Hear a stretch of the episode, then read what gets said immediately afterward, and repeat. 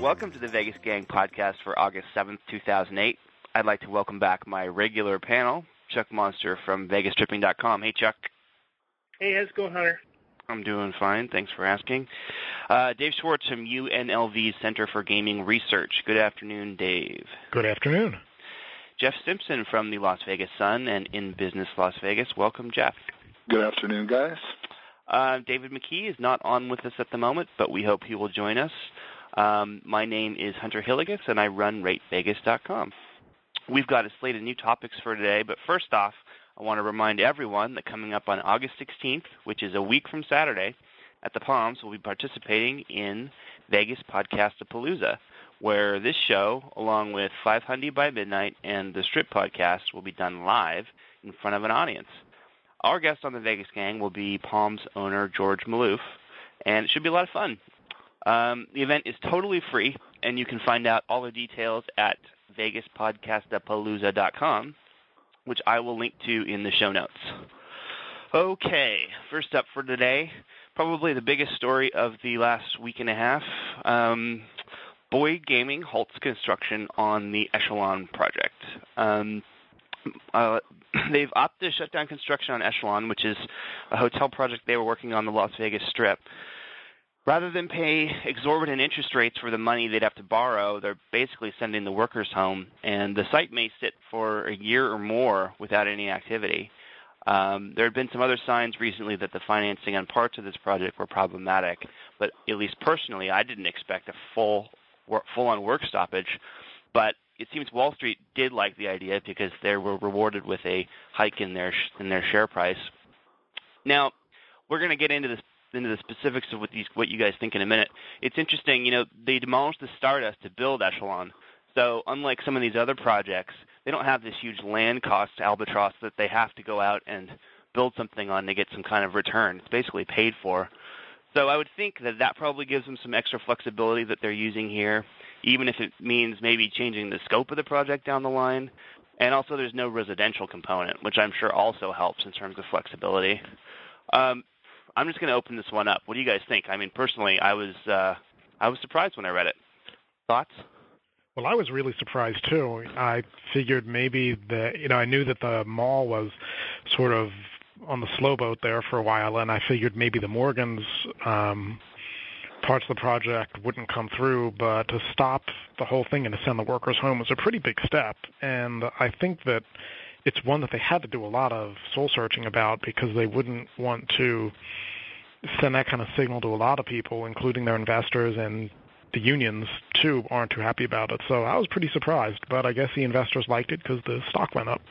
Yeah, I mean, that is the other thing to keep in mind is that, you know, we're talking about people that had a job one day and don't have a job the next day, which even with the amount of construction in Las Vegas, you know, isn't a positive thing. Well, certainly I was surprised by it that week, the day of the announcement. There had been an analyst, some analyst in the day or two before, suggested that that was a possibility, and when I read that, I was very surprised. I guess by the day it happened, I had digested that, but the possibility. But you know, it's sort of strange that they didn't have it all buttoned down with Morgans beforehand. They said that was sort of common practice, that when they had a better idea about the exact scope of the boutique hotels Morgans was going to build with Boyd in the joint venture, that they would have lined up the money then. But, you know, in retrospect, obviously that seems like a bad decision. It looks to me that you may be seeing some acrimony between Boyd and Morgans down the line. You know, Morgans probably trying to get its deposits back, maybe Boyd claiming that, you know, Morgans didn't act in good faith and cost them a bunch of money. I mean, I don't know if it's going to end up in lawsuits or what, but it wouldn't surprise me. I would be surprised if Morgans ends up involved in the project. I think that it may need some rethinking now. eventually if they do go back to building it. I mean, if it's a total $500 million write-off in the scheme of things for the company, that's a pretty big amount to digest. But on the other hand, the site is about twice as big as the New Frontier site. So, you know, if they did decide to eventually sell the site to a very deep-pocketed builder and to buy a site for a couple $2 billion, you'd have to put something pretty expensive on it to make it pencil out. But I think that there is some question now about what the ultimate future of the project is. Best case scenario for workers in Las Vegas and for the economy of the valley would probably be Boyd, the economy turning around, Boyd getting a new partner, and the money to build and finishing the project. But it wouldn't surprise me to see something, very different happen for, I certainly would think that it's possible the economy will stay negative for quite some time, that Boyd will end up, in effect, writing off the project. And long-term holders of land on the Strip really haven't been too penalized. It's a company that's, aside from that project, has some pretty good fundamentals. So, you could see somebody else saying, that's a site we'd like, or this is a company that we'd like to buy because of that site, among other things. So I think it'll be interesting to see what the upshot is. I know some people that were hardcore Stardust fans are now really feeling burned because not only do they, did they get rid of the Stardust, but now that site's just going to be empty for an extended period of time. Who are these hardcore Stardust fans? I liked it. It was a nice property, but I mean, it's, Yeah, well, I don't have that same sort of nostalgia, but they're out there, I guess. I hate to play 2 years into the future Thursday afternoon quarterback, but I'm curious why they didn't. Being that site is so huge, it's massive. I don't think you fully understand until you actually walk from one end of it to the other how truly massive it is. Why didn't they decide to build on the first half, as a phase one? Then knock the Stardust down as that thing came in. Then they'd still be generating revenue, to help pay for it as the thing goes. Stardust didn't make that much money for them. I mean, it wasn't like couple $100 million a year project. It was much more like a double-digit millions, and I think that they wanted to go ahead and use the whole project. Or they use the whole site. I mean, there's definitely, from a comprehensive design perspective, there's advantages of not having to have those kinds of roadblocks of existing stuff. And we've seen in other cases where leaving the existing buildings or some of them has been sort of disastrous. But the other thing about this that I thought was interesting is that there seemed to have been, throughout a lot of this project, this sort of doubt in the financial markets and even in some of the press that Boyd was going to even pull this thing off, that some people just didn't seem to trust the company like they trusted some of the other casino operators to build a high-end mega resort, even though they've had success with Borgata. I mean, you could argue that how could they not? But, there was a lot of folks that were not really weren't sure if they were going to be able to pull it off. Does this implode that even further? I mean, this is sort of greeted as with happiness on Wall Street, but is that just because people are hoping they're going to get out of this project for good at some point? I don't think so. Oh, go ahead, Dave. Oh, I don't know, but for several years now, I've probably been one of the, I guess, strongest proponents of Boyd Gaming, having seen what the Borgata did in Atlantic City. I've really been consistently saying they know how to do a great project, and, Echelon's going to be great, so... I'm feeling kind of like a schmuck now. I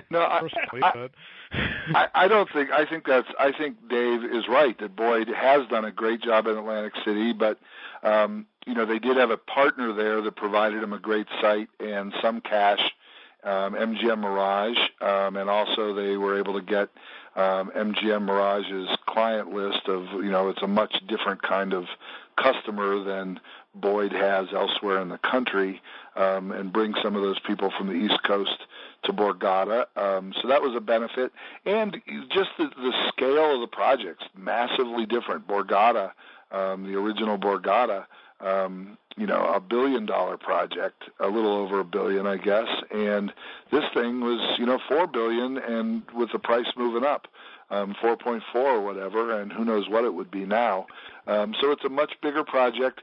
I think I was not skeptical. I thought the company could do it, and I think they would have done it had that $1 billion piece been buttoned up. You know, that's a company unlike some of these others that don't have big cash flow coming in from everywhere. It's not a company that could afford to sort of, you know, pull an odd $1 billion out of their pocket. And so, you know, I share with Dave a lot of confidence in that company, and I think they just made a prudent decision in the near term to, you know, wait and see what happens. I don't think you can criticize them, and I think that, you know, they should be given credit for having the best property in Atlantic City, bringing that kind of style to the market, and I think that, you know, a lot of people have faith that they can do a pretty nice project here.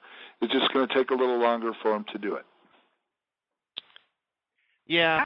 How are they going to handle putting, you know, all this exposed steel and whatnot into plastic wrap? Maybe it's like, you know, like a tent, like when you fumigate your house. Exactly. I'm having flashbacks to Atlantic City where there was two projects that sat like that for at least 10 years. One of them was across from Atlantic City High School where I went, and that was the Dunes, which was just this unfinished steel girders that sat there for a really long time. The other was going to be the Penthouse, and that eventually became the East Tower at Trump Plaza. So there's definitely been times when this stuff just hangs around for a long time. Well, and in Las Vegas. We've had it in Las Vegas, the old Caribbean that was never built on the site of the Tuscany.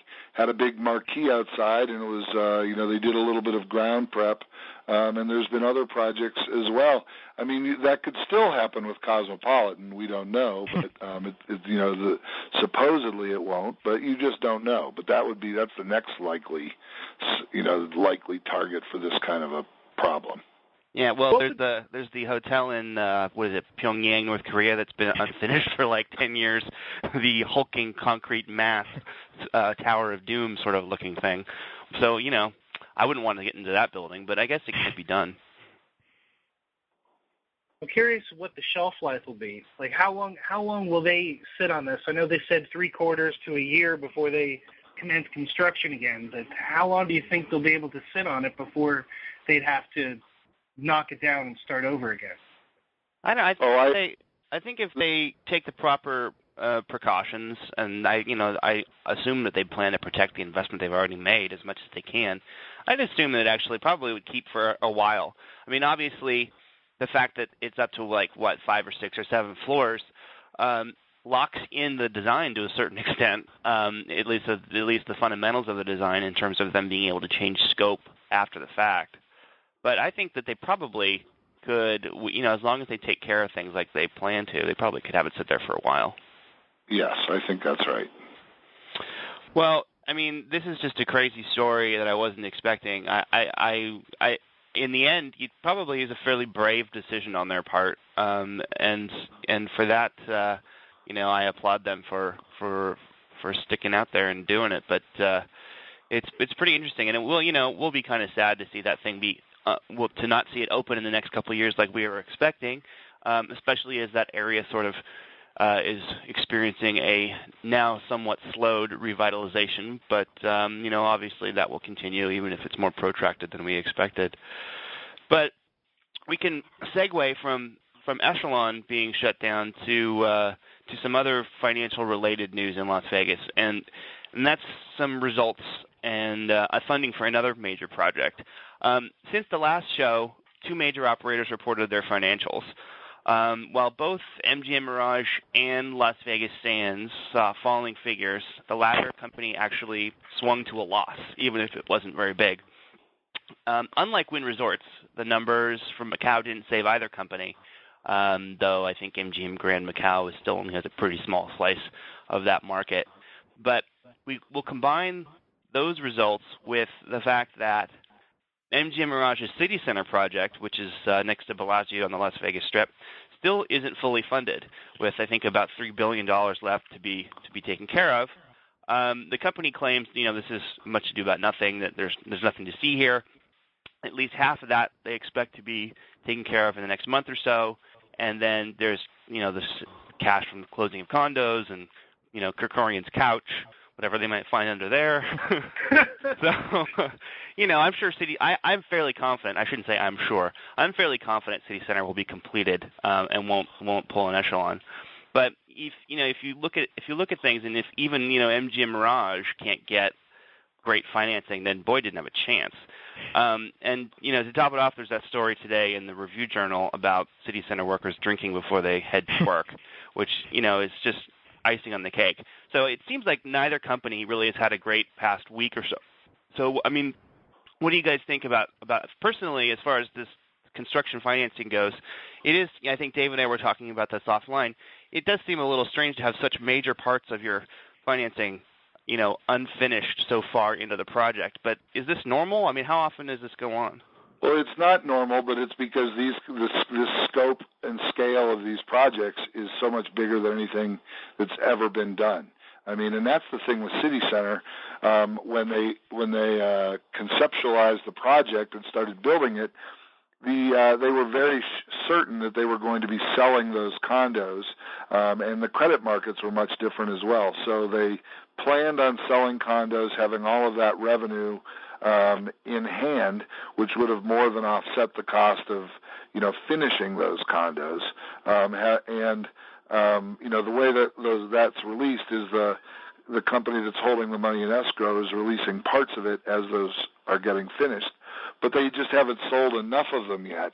They expect to continue selling them. But, there have been cost overruns, as there always are. And, and the fact remains they're going to get their financing. I have absolutely no doubt that they will. I think that they're just frustrated that, there is a credit crunch. They're not getting probably quite as good a terms as they wanted. They'll get better terms than anybody else in the business, except for possibly Wynn. But they're going to, they'll get good terms. They won't be as good as MGM is used to, probably. It's a very tough economic situation, but they're eventually going to finish it. I mean, this is going to be a spectacular project, and I don't even consider this a bump in the road. I think that it's just that they haven't sold the condos as fast as they had hoped, and the credit market's a lot tighter than it normally is. Yeah. Now, Chuck, I wanted to get your feedback on Macau, because part of these earnings now, these companies, LVS and Wynn especially, are basically Las Vegas and Macau, and LVS will have some more stuff coming online later. But MGM Mirage does have a property in Macau, but it contributed, according to the article in the Sun, I think, it was something like, I'm trying to find it here, and now I can't track it down. But the percentage of business that MGM Grand Macau is getting is fairly small. Any idea why that might be? I mean, it doesn't seem to have made a big splash. Yeah, there's a number of things that are going on at MGM Grand Macau that are causing some problems, which they just replaced Bob Moon, who was the president of the property for opening, with Grant Bowie, who is the president of Wynn Macau for its opening. He moved over. So they're making a lot of changes to the property itself, to how they're marketing the property, and there's also a lot of environmental factors that are keeping them from doing the business that they probably could do. If the location of MGM Grand Macau is surrounded essentially by other construction sites. The Encore Tower at Wynn to the direct north, the Royal Arc, which is on the east side of the street, and the one Shintak mixed-use residential condo retail thing on the west side. The only way you can really get to this by foot is through the back door of Wynn. You can kind of dodge the construction down the street. And getting to the property from the ferry terminal requires a right-hand turn. They actually talk about this in their earnings call, a right-hand turn, which you can't make right quite yet. They haven't figured out the traffic patterns. So you have to go all the way down to the tower and turn around and then come back to get to the property. So it's actually difficult just to get inside of the place. There's a lot of obstacles right in the way. They also have decided to utilize what they're calling MGM Mirage International Marketing Organization, which I'm not sure if that means player development or, you know, the design brains to sort of market, you know, and advertise this stuff. I imagine it's probably more player development to the report to the property starting in June. That they've waited, you know, 7 months to roll MGM Mirage's biggest asset potentially into this property kind of doesn't make any sense. It seems like, you know, they're kind of slow on getting things sorted together. But they see where there's places that can be fixed. They're also converting the top 2 floors of the hotel to VIP gaming.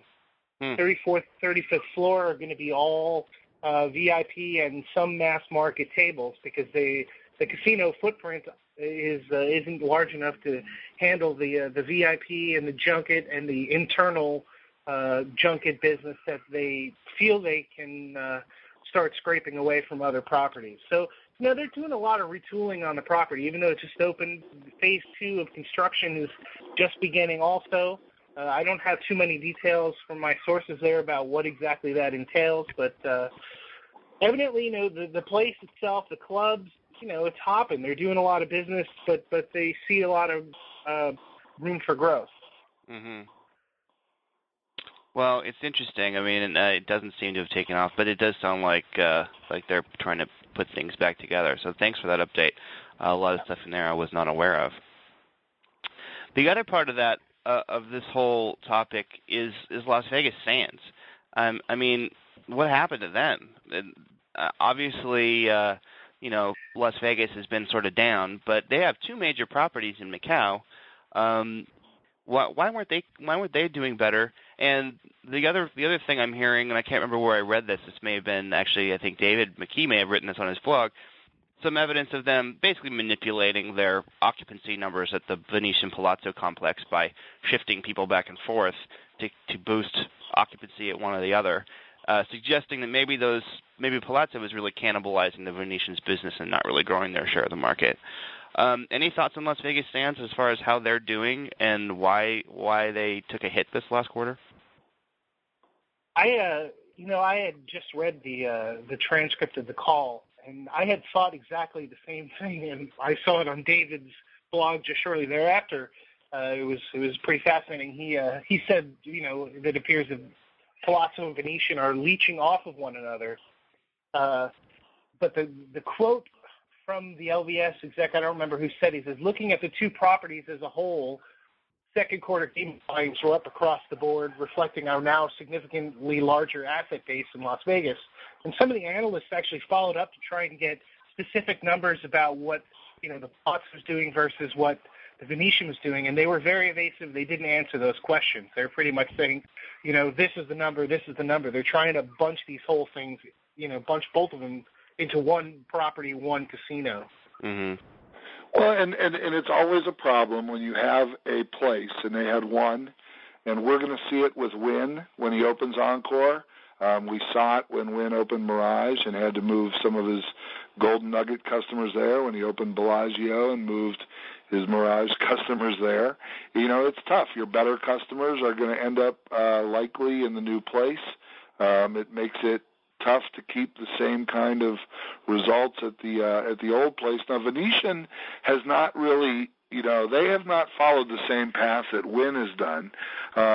They didn't go with a very high-profile opening, and you know, you can see that the casino performance at Venetian is still crushing the performance of Palazzo, but you know, that's a company that just does things its own way, and it's hard to find fault with their success.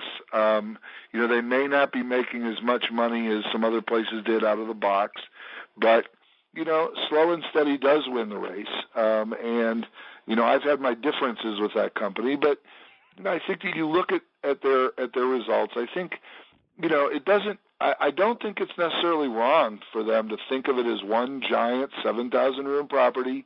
They have a bunch of room, they have all those rooms, and they have a bunch of tables. They don't care whether the people lose at Palazzo or lose at Venetian.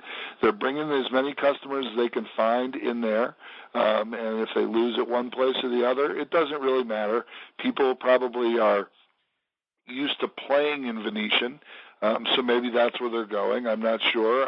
I know they're very aggressively marketing rooms to the players that have, that they have in their databases. I don't think that, it's a tough market in Las Vegas, and like Wynn said on his call, you just have to bite the bullet and accept some lower numbers during tough times. And I think that, they'll have to do that. To me, the interesting thing is their overcapacity in Macau. You are seeing, even though, you're seeing Sands being cannibalized by Venetian Macau, and they just have such a big property, obviously dependent on the mass market. And to me, it seems like that is a property, and those new ones are going to build, Four Seasons and the ones after it, those properties to me seem at risk for those visa restrictions that the Chinese government or the SAR are imposing, and I think that that's the most interesting long-term story for them is how are they going to deal with all this extra capacity, all these billions they're spending building even new casinos. It's a lot of capacity to add, and I don't know that it's certain that they're going to do very well. Yeah, I mean, and they're even adding more capacity. I think the Four Seasons opens this month. I mean, it's coming up pretty soon. So they're continuing on their trajectory to add even more capacity to the Macau market, and it's not growing as fast as I think they would like. Chuck, and that's something I would like to know. I mean, certainly people off the record have hinted to me that the SAR government isn't really happy with the way Sands has developed in Macau. They sort of said, let's get the biggest straw in there, as many tables as we can do to have the maximum capacity fast. And that really put pressure on everybody else, certainly Stanley Ho most of all. And that can't be pleasing the long-term establishment of Macau. When Ho's getting hurt, some of his long-term partners getting hurt, and quite frankly, even Venetian isn't thriving over there. I'm wondering what Chuck thinks and what he's heard about how big of a imprint that one licensee has made in the enclave. Well, I don't know exactly how the Macau government, the SAR government, is talking about it, but they've got a huge pipeline of stuff that is coming online, and judging from their call, they seem to be banking a lot of this on Cotai jets of all things. They're now about to start sailing at night, and they're saying that this is going to make people, they're not going to have to stand online at the the ferry terminal and whatnot. They'll be able to come right to Cotai, type of Cotai area, and that is going to help drive traffic to all of these places. The Four Seasons opens 8/28/08. Nice lucky day. The St. Regis Shangri-La Trader Sheridan thing is supposed to open a little less than a year from now, mid-2009. The next site, the one just south of that, the Hilton Fairmont Conrad Raffles Swiss Hotel thing, is still being talked about by the government. They haven't approved their plans and what's going on. So that could be, the government putting the brakes on LVS, saying, all right, you know what? We're not going to let you guys build 1 million hotels that are just going to sit there vacant. If you're still not filling what's there, we're going to sort of meter it and wait to see what things are happening. And LVS is saying that, as soon as they get approval to commence construction on the site, it's going to take them 30 to 36 months to build that wacky, curved, circular hotel-looking thing. So that puts it, plus or minus 2011, 2012. And they also have another site, too, which I didn't even know about.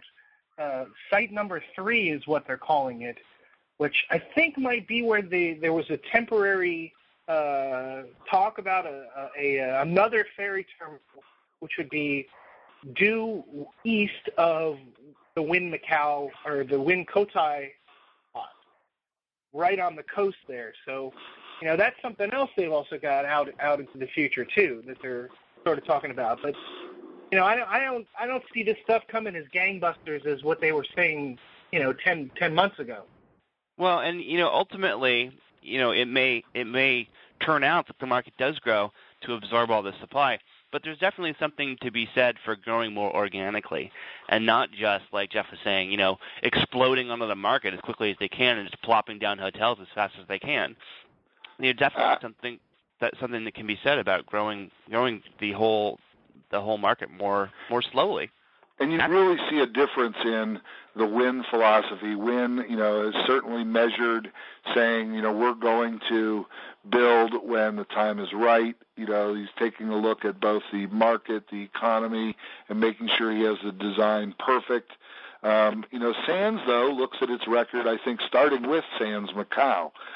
They got their straw in the drink first, and so they enjoyed a few years as the only American operator there, making hundreds of millions of dollars every year, more than, you know, making back their investment in the first year, and just obviously enriching themselves and Adelson. And, you know, I mean, I'm sure they feel like they had the right strategy. Wynn clearly feels like he did. And it's, you know, it's just interesting to see these two diametrically different methods, two different kinds of guys, two different companies with their different approaches, and sort of, you know, at various steps along the way, people look and there seems to be a consensus opinion. I think 2 years ago, everyone in the world was like, you know, Wynn really blew it. You know, Sands, you know, Adelson's a genius. I think you're starting to see an evolution in that. I'm not saying that people are saying the opposite yet, because I think that's clearly not true. But it's just interesting the way those two guys and companies have different approaches, and how it's playing out now that we're not, you know, we're not in the first inning anymore. We've moved further into the game. Yeah, well, it definitely will be interesting to see how it shakes out, and I think, like we were saying earlier, you know, the tougher times do separate the men from the boys, so to speak. We'll see some of the less fleshed out strategies fall by the wayside, and the more tried and true approaches will prevail. Not that there's only one way to do it, but the easy money isn't there anymore. So it's going to be people that are actually going to be working for it. I think next up, we'll talk a little bit more about Mr. Wynn. There was a piece in the New York Times on Steve Wynn last week featuring, yet again, this ever-present drumbeat about hiring at Encore. And I think I even saw something on Steve Freese's blog about this, and maybe some of you guys have seen these ads. They're making a huge deal about the hiring for Encore. I mean, there's advertising everywhere. And I'm trying to figure out what, like Steve was mentioning, asking on his blog, is what's the motivation for this heavy promotion? Because, I mean, based on what they've been saying, there are way more applicants than jobs, so they don't have to worry about filling them. And in conjunction with that, there was an interesting tidbit in the Sun story today about Encore hiring that mentioned that dealers from Wynn Las Vegas aren't going to be allowed to move over to Encore because there's potential union violation that could be taken into consideration with moving them from one property to the other. I thought that was interesting. But just generally speaking, why are they making such a big deal out of this?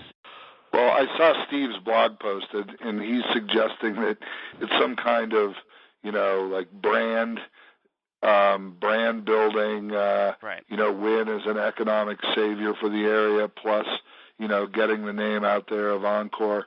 And, you know, I mean, it certainly doesn't hurt. And I would say that I think that they want to make sure that they get the best possible applicants. You know, Wynn always says it, you know, repeatedly on his conference calls and everywhere else, that it's critical to get the best possible workers. And the way to do that And, you know, Steve was mentioning his bus stop ads. Well, you know, a lot of the folks who are cleaning up the rooms, maybe riding the bus. And, you know, he is just making sure that the best possible folks are applying for the jobs. I think it's just pretty simple. Wants a great crew. He's willing to spend a little money on the front end. I don't think, you know, they're spending $100 million. I mean, it may be, you know, a few $1 million advertising to get people in for the jobs, but it's going to pay off when the staff is, you know, the best in the city. He's done it before, and I'm sure he believes he'll do it again. Yeah, you're probably right. Have any of you guys heard of that dealer thing? I would suspect that, you know, some of their best candidates for those dealing jobs at Encore, being at the higher end casino, would be employees they have at Wynn Las Vegas. I mean, the fact that they can't move them over seems like actually it could be a problem. Well, and I talked to Liz about this yesterday. You know, she actually did that interview, a few weeks ago, and I had talked to Wynn maybe a couple weeks before that when I wrote about the Encore hiring. And, you know, I mean, I think that they're saying that, you know, if they were able to pull half, let's say they're taking half of the Wynn dealers over to Encore, or some big chunk of those dealers, it could be interpreted as an attempt to break the union that's already been voted in. They don't have a negotiated contract, but they've been voted in a NLRB supervised election, and so they've made a legal decision that they're not going to hire any of the Wynn dealers to go over there.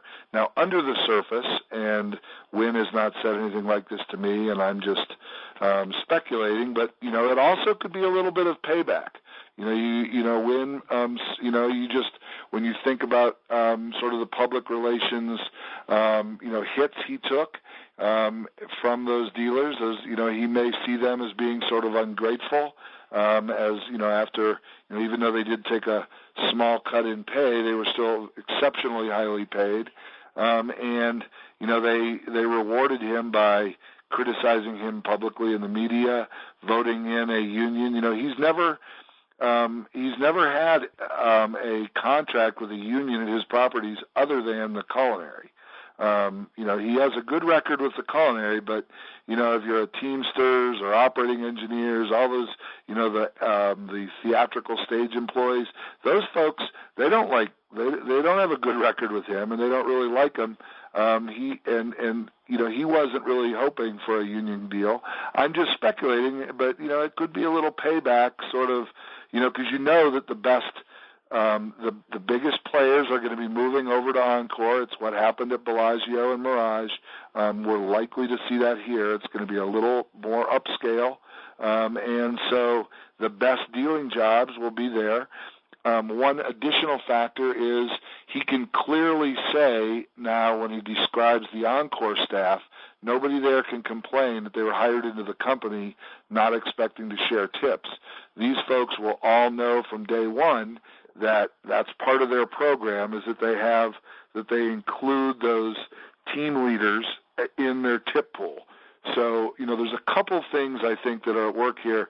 Maybe there is that legal reason, and I'm not a lawyer. I don't really, you know if that's bona fide or not, but I would say that, you know, there may be a little payback involved, and it certainly works for him to be able to say that all the Encore dealers knew what they were getting into. Yeah, no, that definitely is a good point, that they will not be able to claim ignorance or that they were, or maybe not ignorance, but they won't be able to claim that they had one put over on them, because it'll just be the status quo going in.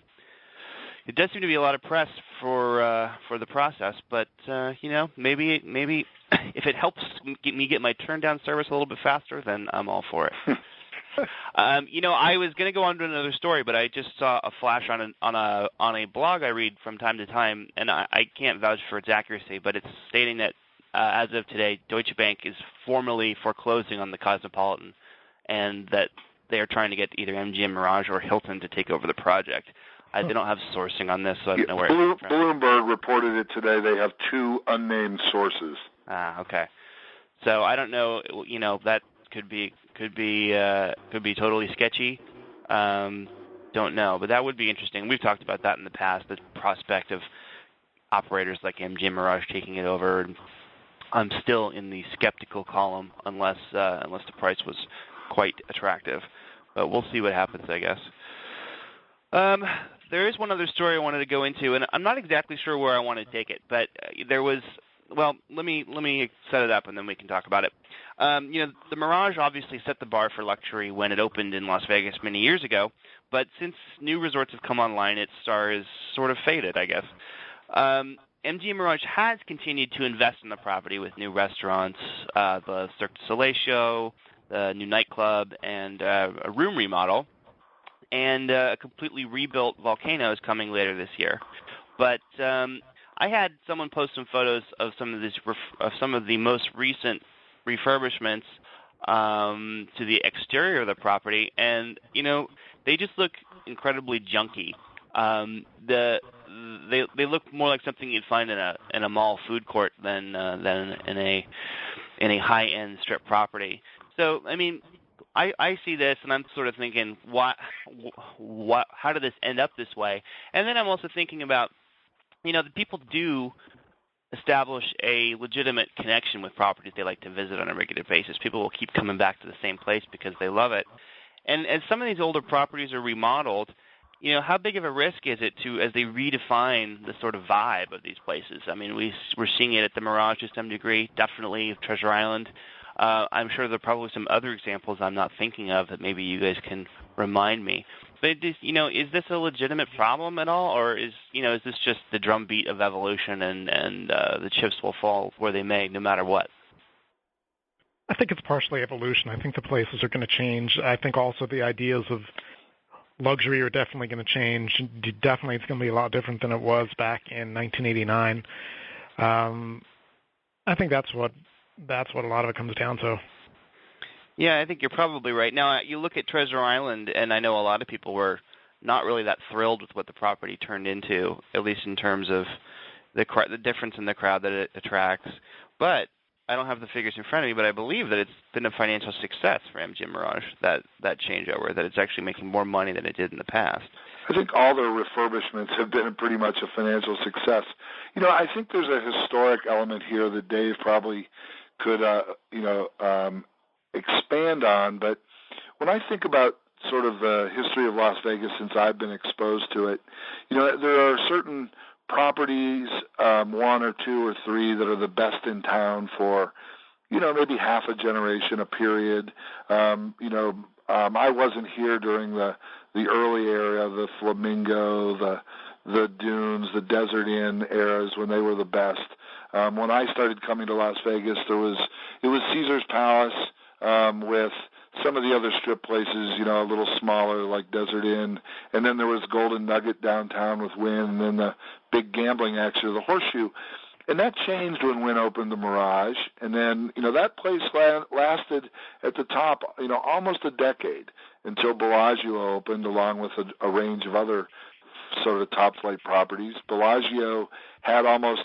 I think, and some people will claim it, and it on your blog, Hunter, it's still a subject of pretty vigorous debate, but I think at least now there's two clear top properties, Bellagio with Wynn, and we're about to enter an era where maybe we're going to get some more, starting with Encore and City Center. But I think that those properties that are so evocative. People came to town maybe for the first time or stayed in one of those great properties, whether it was Caesar's Palace in the 60s and 70s, the Mirage in the 90s, Bellagio now. It's very evocative for people. They have a connection. It's a very strong connection. And so changes to those properties, even when they do evolve, and the companies, they say, hey, we got to keep it, fresh and alive. But I think people have these memories, and whether it's seeing the tiger exhibit at the Mirage or, or whatever, I think that, the change hits people sometimes, and, not always for the best. Yeah. Well, I think it is probably, inevitable, and this will continue. But there is, I think that sense of history, and this is something that's been debated about Las Vegas, as every old property falls, this topic seems to come up again. But it is kind of, there are definitely things that I miss, and I don't want to get overly nostalgic, but you know, sometimes I do think some things that I'm sad to see them go, and their replacement may be more profitable. But I don't know. The corporate owners of today, obviously, profit is probably the number one thing. But maybe in the yesteryear, you know, profit may not was always important, but maybe not as important as some other considerations. It's just sometimes I wish they would leave some of the stuff the way that it was. But you know, that you can't stop progress, I guess. Yeah, I just punched up the photo of the Mirage new entrance, and wow, that is not good looking. I mean, that's exceptionally terrible. I mean, for those that haven't seen it, they basically put backlit logo signs of their restaurants plastered all over the entryway. Like it just literally looks like a food court or like a shopping mall. It's just the whole idea that I'm going to be walking down the Strip and I'm going to see a sign and say, wow, California Pizza Kitchen, I've got to go here, and not care about the fact that it's the Mirage, right? You know, one of the most famous hotels in the world. I want to be more impressed with the CPK. It's a strange – I don't know what they were thinking. Yep, exactly. It does seem to put things in the wrong order, plus the fact that they ripped out the Tigers. And, you know, personally, I didn't care about the Tigers at all. I mean, I walked by them a million times. But they were a signature element of that resort.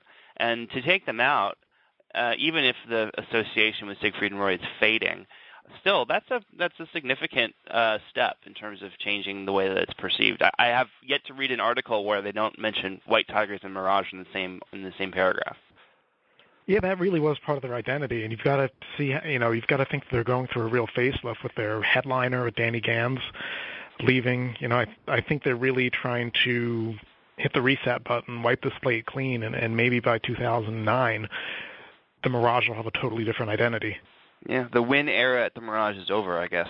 Yeah, I mean, because when you think of Mirage, you think of Steve Wynn, Siegfried and Roy, White Tigers, later on Danny Gans, and I think all of those elements are going to be gone except for Siegfried and Roy having the Secret Garden back there. So it's definitely positioning itself for the future. Indeed.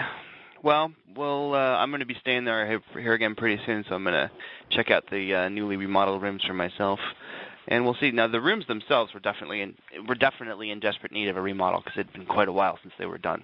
So that I welcome, but we shall see.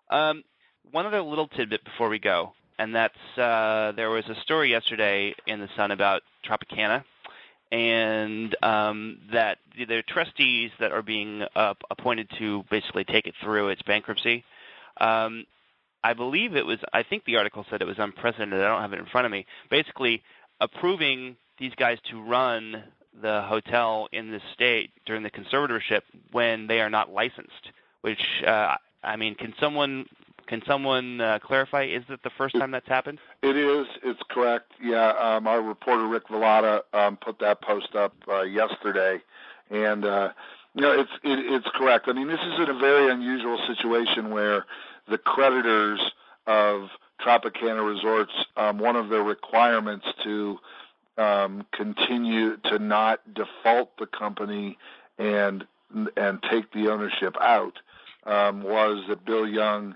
remove himself from executive control. The problem is that he's the only licensed guy. So these four guys who are running Tropicana aren't licensed. The control board pretty much has said, well, this is a one-time thing. All these four guys have a pretty good reputation. They're going to accelerate their license investigation. But it's because of the bankruptcy court. The bankruptcy court sort of driving this, and our control board decided to, in this one case, recommend allowing them to operate, not having been licensed. I mean, in almost always in the past, they've required a licensed operator to come in and operate the casino and to take the money from the casino. It's unprecedented that unlicensed operators will be receiving proceeds from gaming. You know, that was a change that was made, you know, half a century ago, a little less than that, to make sure that, you know, organized crime wasn't benefiting from hidden investments in casinos. And so it is a big change. Now, the control board took pains to tell, you know, the spectators and the press, don't think that this is something we're going to do in the future. But you can't get around that it is, you know, they can say it's not a precedent, but the next company that goes into bankruptcy, they're certainly going to argue that it is a precedent. Right. So I think it's pretty dramatic. It was a pretty interesting story. I mean, I when I first saw it, I was surprised, and you know, I guess they're willing to do whatever it takes to try and save the company. I mean, to try and help the company, you know, get through the awkward situation it finds itself in. Well, this is a company that owns two casinos in Lake Tahoe, the Palms, the River Palms, and the Tropicana Express, one in Las Vegas and two in Laughlin. Bill Young still owns the Westin Caju Arena here in Las Vegas. That's separate. But they own five casinos.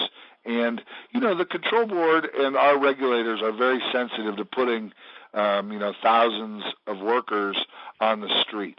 And, you know, so they don't want to do anything that would tip this company into, like, having to close casinos. And certainly they would figure a way not to have to do that. But, you know, they didn't take action against the Horseshoe for a long time when they were being operated in a quite dubious manner 5-6 years ago. They sort of waited for the house of cards to tumble on itself before quickly approving Harrah's to come in and operate the place. Our regulators, they say that, you know, keeping the place operating clean is a priority, but I think a clear second priority is keeping workers working and the economy humming as smoothly as possible. Yeah, I think you're right. All right, guys, I think that's it for today. We missed David, but you know, hopefully he'll be with us next Saturday. His blog said he has says he has a stomach flu. Oh, well, we wish him well then. I hope that he feels better. For all y'all out there, don't forget to come see us at the Podcast-a-Palooza a week from Saturday at the Palms. I will put the link in the notes. Also, if anyone's interested while I'm there, I'm fairly certain I'm going to give some demos of my new GPS-enabled iPhone application, which is very close to being done. It's pretty neat. So anyone that wants to see that, you can bother me on the 16th, and I'll give you a little demo. So you're giving out the free iPhones? Is that right? That's exactly what I just said. All right, now I'm going to go around the table so you guys can tell people where they can find you. Jeff Simpson, where can people find you? InBusinessLasVegas.com. All right, and Dave Schwartz, where can people track you down? www.dieiscast.com. All right, and Chuck Monster. VegasTripping.com. Excellent. I'm at RateVegas.com. Thanks to everybody, and have a great weekend.